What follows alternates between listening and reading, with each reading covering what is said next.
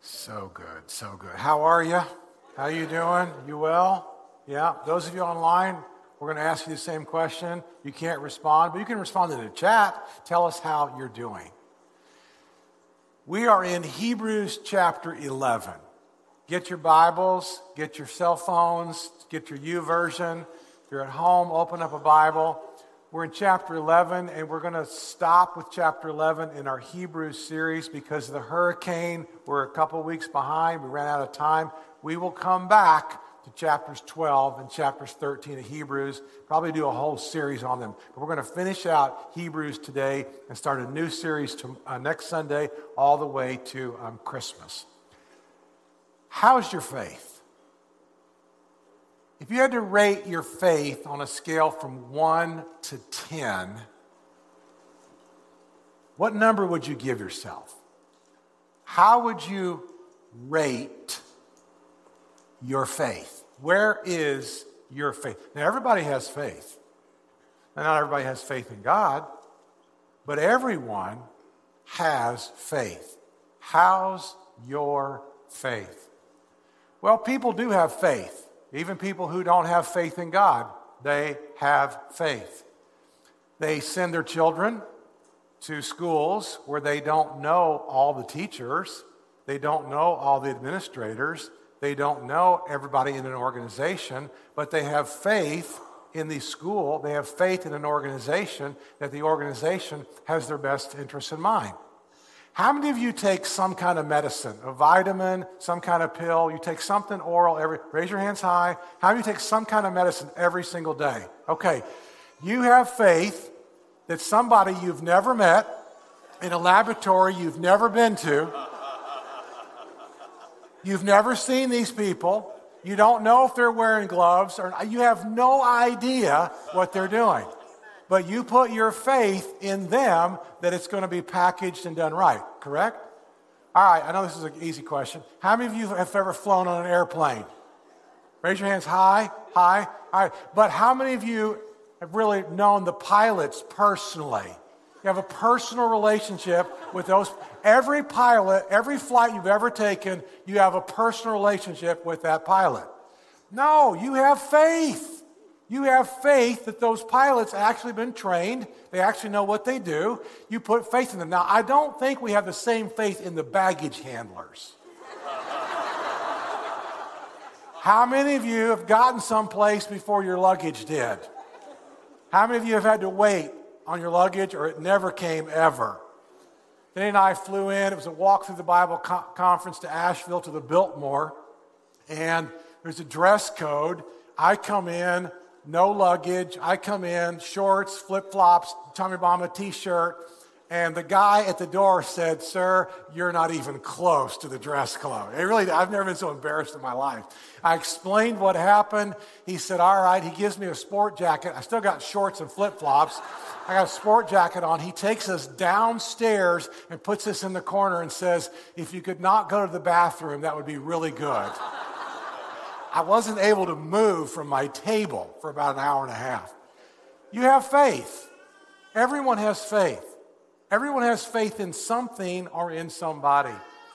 But do you have great, robust faith in your Heavenly Father? That's what we want to talk about. And this is a chapter on the Hall of Fame. These are Hall of Famers. We could call it the Hall of Faith. But I want to mention three quick points. Number one, no one is born with a robust faith, it must be developed. Number two, everyone has a measure of faith, but it will stall unless it's developed. And number three, it is impossible to please God unless your faith is developed.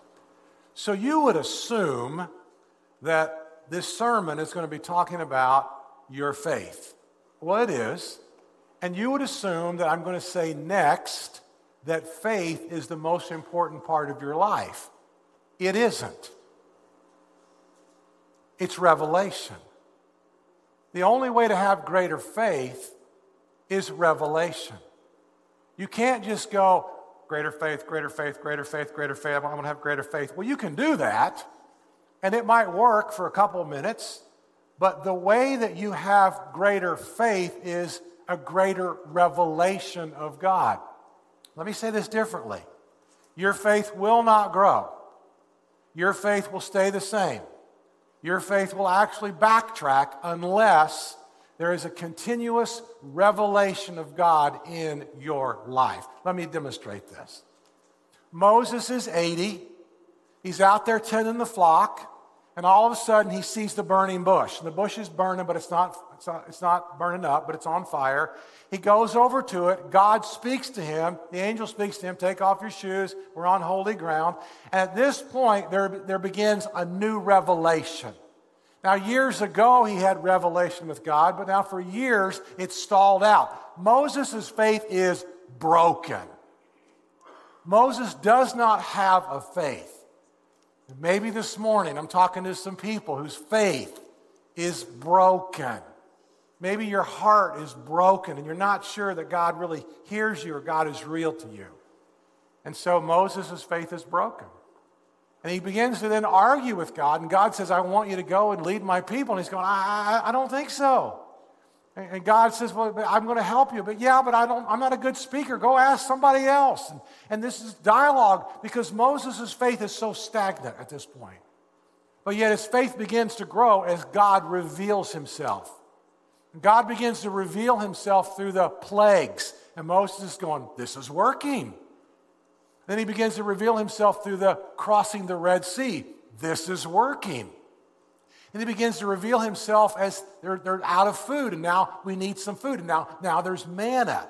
And now there's we need some, something to drink, and now there's there's water, and now there's the stone tablets. God begins to reveal himself. The greatest part of your life is the revelation of God. That is how you get a greater faith. Greater faith gets exposed, developed, it, it, it expands because of the revelation of God. And so it's not necessarily that we need to have greater faith. We need to be able to embrace the revelation of God. Then we take a step. Well, then we can trust God. Well, now I know God's trustworthy. This is why I do the promises. I did the 20 promises this morning at 6 a.m. I picked out 20 promises that I really like and I put them on my phone, voice record, and I listen to those 20 promises over and over and over again. And then I'll go six more months and I'll put 20 more promises on my cell phone and listen to them over and over and over again. It's the revelation of God that grows my faith. And then as my, the revelation of God grows my faith, I'm able to take a greater step. I take a greater step of faith. And so Hebrews chapter 11 is a whole chapter about faith. But I think what we can quickly and easily miss is it's the revelation of God that will grow and expand your faith. And so if you're not positioning yourself to receive the revelation of God, your faith will not grow. And so here's what he says to us in Hebrews chapter 11, verse 1. He says, Now, faith is confidence in what we hope for it's assurance about what we do not see. He says, This is what the ancients were commended for. And as you read through Hebrews chapter 11, you go, Well, these must have been just extraordinary, super faithful, just people that just got it. Well, I think they were actually pretty average people who just continued to say yes to God. And the revelation of God just kept growing in their lives. And by faith, so here's what they did. By faith, we understand that the universe was formed at God's command, so that what was seen was not made out of what was visible. In other words, they knew that God started the world somehow. By faith, Abel brought God a better offering than Cain did. I studied that for 20 years. That took me 20 years to understand. Why did God accept Abel's offering but he didn't accept Cain's offering at the same time. That's a strange thing to me. By faith, Abel brought God a better offering than Cain did. And the Bible then tells us why. It says Abel immediately brought an offering, the best, and it says Cain eventually got around to it, his leftovers. Now, everybody knows what tithing is. Everybody knows that tithing is 10%. So if you made $10, you know that $1 is the tithe. But here's what Abel did Abel offered the first dollar of the 10. Here's what Cain did he offered the 10th dollar of the 10. By faith, Abel brought God a better offering than Cain did. By faith, he was commended as righteous when God spoke well of his offerings.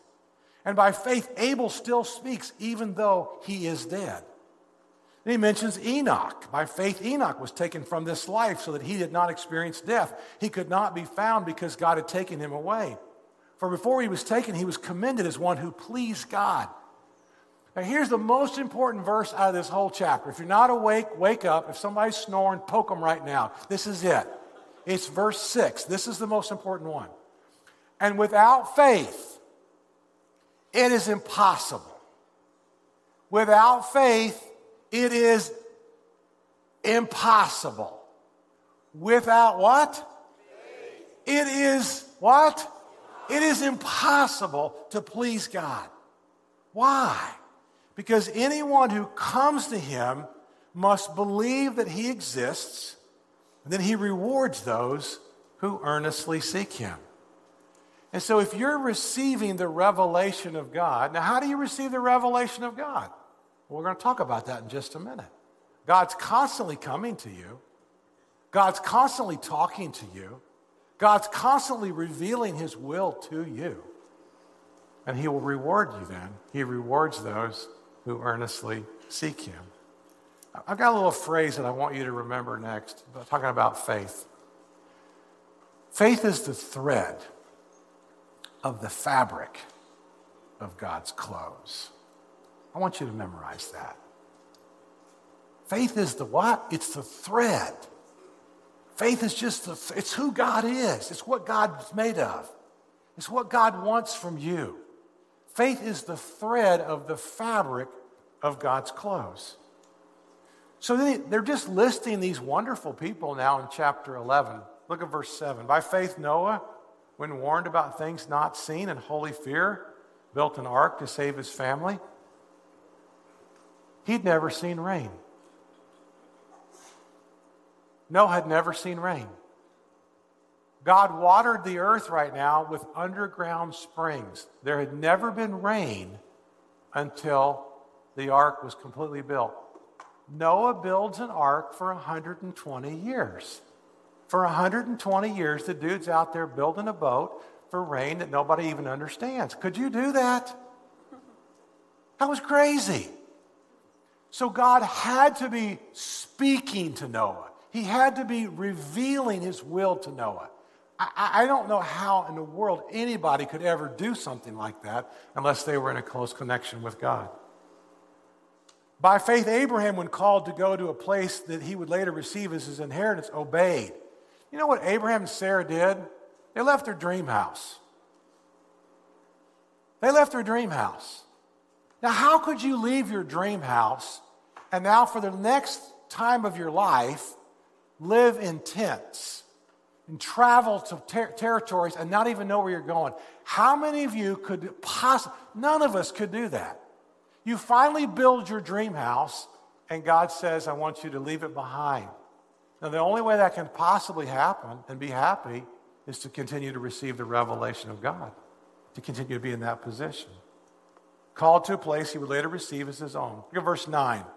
By faith, he made his home in the promised land like a stranger in a foreign country. He lived in tents, as did Isaac and Jacob, who were heirs with him of the same promise. For he was looking forward to the city with foundations, whose architect and builder is God. You are writing your holy history right now. Every single day of your life, you are writing your holy history. Then we come to the whole childbearing thing in verse 11 and 12. Now keep in mind, she's 90 and he's 100. Let's keep this in mind. And by faith, even Sarah, who was past childbearing age, I'd say she was. Yeah, I'd say that's a fair assessment. Was enabled to bear children because she considered him faithful who had made the promise. Any of you ladies in here about 90 would like to be pregnant today? Is that, is that, is that, we can vote on that? We can pray about that? I, I doubt that you do, okay? But there's another miracle that takes place. This dude's 100. Look at this. This is just seventh grade health, okay? And so from this one man, and he as good as dead. I am not going to explain that. And if you do not get that, ask somebody in the room right now who is grinning from ear to ear. I'm not going to get fired. I'm going to keep going. And from this one man, he as good as dead, came descendants as numerous as the stars in the sky and countless as the sand on the seashore. All these people were still living by faith when they died. They did not receive the things promised. They only saw them and welcomed them from a distance, admitting that they were foreigners and strangers on the earth. Then I'm going to go to verse 23, and he says, By faith, Moses' parents hid him for three months after he was born. Look at verse 29. By faith, the people passed through the Red Sea on dry ground. Verse 30. By faith, the walls of Jericho fell after the army marched around them seven times. Verse 31. By faith, the prostitute Rahab, because she welcomed the spies, was not killed with those who were disobedient. And he says, And what more can I say? He says, I don't even have time to tell you. This is so cool. About Gideon, Barak, Samson, Jephthah, about David, Samuel, and the prophets, who through faith, these, these men and women conquered kingdoms, administered justice, and gained what was promised. And they shut the mouths of lions. They quenched the fury of the flames, and they escaped the edge of the sword whose weakness was turned to strength and who became powerful in battle, and they routed foreign armies. Women received back their dead, raised to life again. There were others that were tortured, refusing to be released so they might even gain a greater resurrection. Some faced jeers and floggings and even chains and imprisonment. They were put to death by stoning. They were sawed in two. They were killed by the sword. They went about in sheepskin and goatskin and destitute, persecuted, mistreated. The world was not worthy of them. They wandered in deserts and mountains, living in caves and in holes in the ground. But they were all commended for their faith, yet none of them received what has been promised. So, if you want to develop your faith, and it doesn't just come for like okay, I'm going to develop my faith. I'm going to get stronger faith. It doesn't just come from like psyching yourself up. How do you get great? What are, what are the steps? What, if you really want to know what the steps are to develop greater faith, it's not like, it's not unlike anything else that you do in your life. Let's, let's say that you're not a good reader. Let's, let's just say you're an average reader, but you want to become a really good reader. What, what would you do to become a better reader? You would have a better vocabulary. You might have a vocabulary word of the day that you learn. To become a better reader, you, you need a better vocabulary. Let's say you want to become a better cook, and um, you really want to learn how to cook, and you're not a great cook. Well, how do you become a better cook? You learn spices, you learn ingredients, you learn temperatures, you learn pots and pans. I mean, there's, there's ways to become a better cook. Let, let, let's say that you're 100 pounds overweight and you're just really out of shape, what would a finance, what would, what would a trainer tell you to do? A personal trainer. They, they might just tell you to, hey, let's stop drinking the 10 Mountain Dews that you're drinking every day and let's just walk around the block. They, they might tell you just a baby step. You've never saved money. You have no retirement. You go to a, a financial planner, a financial planner, she might say to you, can, can, you just, can we save 50, can we just start somewhere? Can we save $50 a month and, and just begin? It, it, it's really that simple. It's exactly the same way in developing your faith in, in your Heavenly Father. There are steps. There are, there are steps, there are sequential steps for you to have a greater faith. Now, again, why do you want a greater faith? Because it's all being written down. This is your holy history.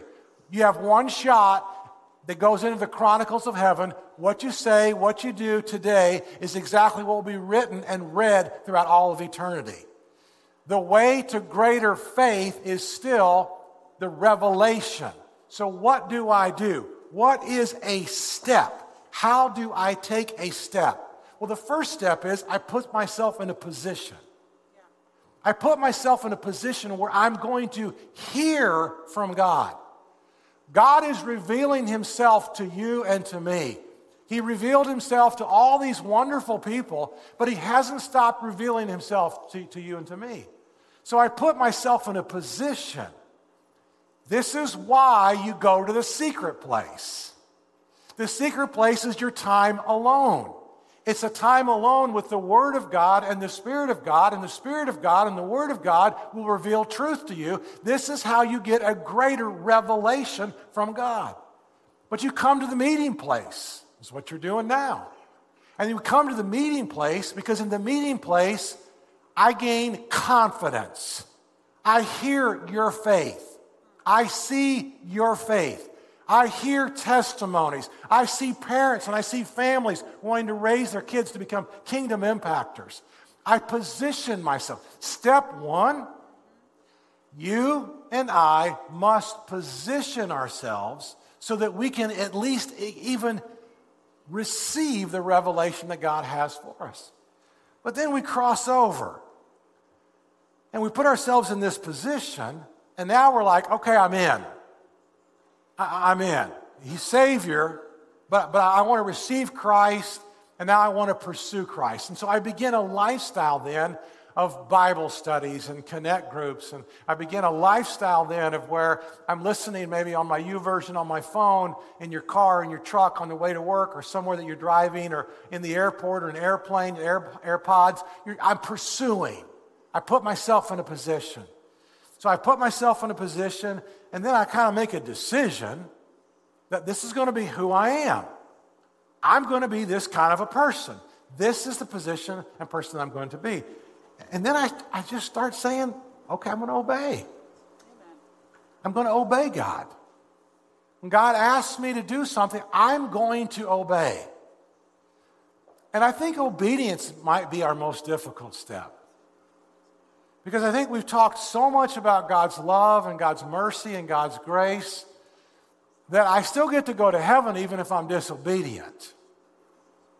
I'm just going to be really disappointed when I get there. And, and, and we don't want that. We want to obey. We want the fullness of what God has in store for us today. And so I learned to say then to the last step is I think it's just every day, yes, yes. What do you want me to do? Yes. What do you want me to be? Yes. You want me to forgive? Yes. You want me to repent? Yes. You want me to buy a bicycle for the, I'm making this up, the neighborhood kid across the street? Yeah. It's whatever God has in store for you. This is, these are the steps, but it all begins with me putting myself in a position. It's been said that we spend sometimes five hours a day on social media. I'm not against social media. I learned a lot from social media. Uh, there's great things to, but, but what if we spent time positioning ourselves to learn God's word and to hear from God? And then what if we crossed over and we began to pursue Him and then we're going we're gonna obey Him? And then I'm, I'm watching this because I fall off this. You're going to laugh. And so, and, and this, yes, Lord, yes. But the same thing happens the other way. Same thing happens the other way. And the other way is I, I get out of position. And, and, I, and I'm not positioning myself. Oh, I used to go to the secret place. I used to read my Bible. I used to have a quiet time. I used to go to church, you know, regular. I, I, but now I'm, I'm out of position. Once I get myself out of position, then then it begins to snowball a little bit because now I've taken my eyes off Jesus. And my eyes are no, no longer on Jesus. My, my eyes are now on culture and the things of this world. And, and so now I don't come to church as much. And now I don't have my confidence and I don't leave here with the courage. And this is why we come together. And so I, I, my faith actually begins to go, and that, now I can't believe I, I can't believe I disobeyed. I can't believe I did that. I knew better. I know better. I, I, ah, I disobeyed. And then, and then, no, God, no, I'm just not interested.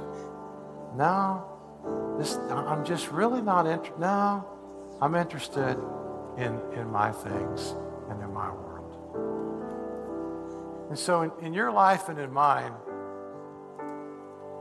he, he wants you to have this robust faith. In fact, the book of Romans says he's given us all a measure of faith, which says it's like a chip. There's a chip inside of each of you that, you have a measure of faith. 1 Corinthians chapter 12 says it's a spiritual gift. I don't think I have the spiritual gift of faith. I think some people just have this incredible spiritual gift of faith. I, I don't think I have it. But I think all of us can develop our faith. And so, where are you? What, what, what do you need to do? What, what, what's next for you? Do, do you believe that even though you've made kind of a mess out of your life, He can do something really good with it? Do, do you believe that the blood of Jesus Christ can cleanse you and forgive you of all unrighteousness? Do you believe that His promises are yes and amen? Smartest man in the world was King Solomon. 1 Kings chapter 8, verse 56, King Solomon says, Not one word of God's God, God has ever failed. Not one word of God has ever failed. 2 Corinthians chapter 1, verse 20 says, All God's promises are yes and amen. So every time when I feel like discouraged, a little bit depressed, Every time when my faith wanes just a tad, I'm going to tell you what works for me. I don't know if it works for you, but this is what works for me. I just get out the promises. I just read those promises. I listen to the promises over and over and over again. Because I don't really know that culture is right, but I know this is right. I don't really know what I'm hearing on the news is right, but I know the Word of God is right. I don't really know if even some family and friends are right right? But I know this is right. And so for me, I just keep listening and reading and trying to memorize the promises of God over and over and over and over again. Because without faith, it is impossible to please God. So, yes, this is a sermon on faith. But, but really, it's a sermon on positioning yourself positioning yourself to be able to receive more and more. And the, the funny thing about this is, the more you position, not funny, but the cool part about this is, all the things that you want, you get by positioning. Every single thing that, every dream, every desire that you want comes by positioning. You want to be a better mother? Well, then receive Dr. Ruth's advice or receive the advice from Holy Scripture. You got a choice. You want to become a great father? Listen to Dr. Phil or go to the Scriptures and listen to the Word of God. Right? You want to build a better business. You, you want more resources. Deuteronomy 8 18 says, God gives you the ability to produce wealth. Everything you want is from the promises of God's Word. And there's 7,487 incredulous promises that he's given to you and to me. Hope, forgiveness, grace, mercy, a future, everything you want, forgiveness.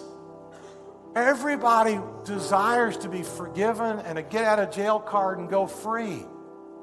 It all comes from the power and the word and the will and the spirit of the living God.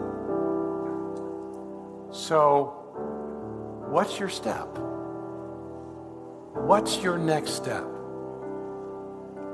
Will you change nothing and go about tomorrow just like every single day? Or will you change how you put yourself in a position to hear from your Heavenly Father?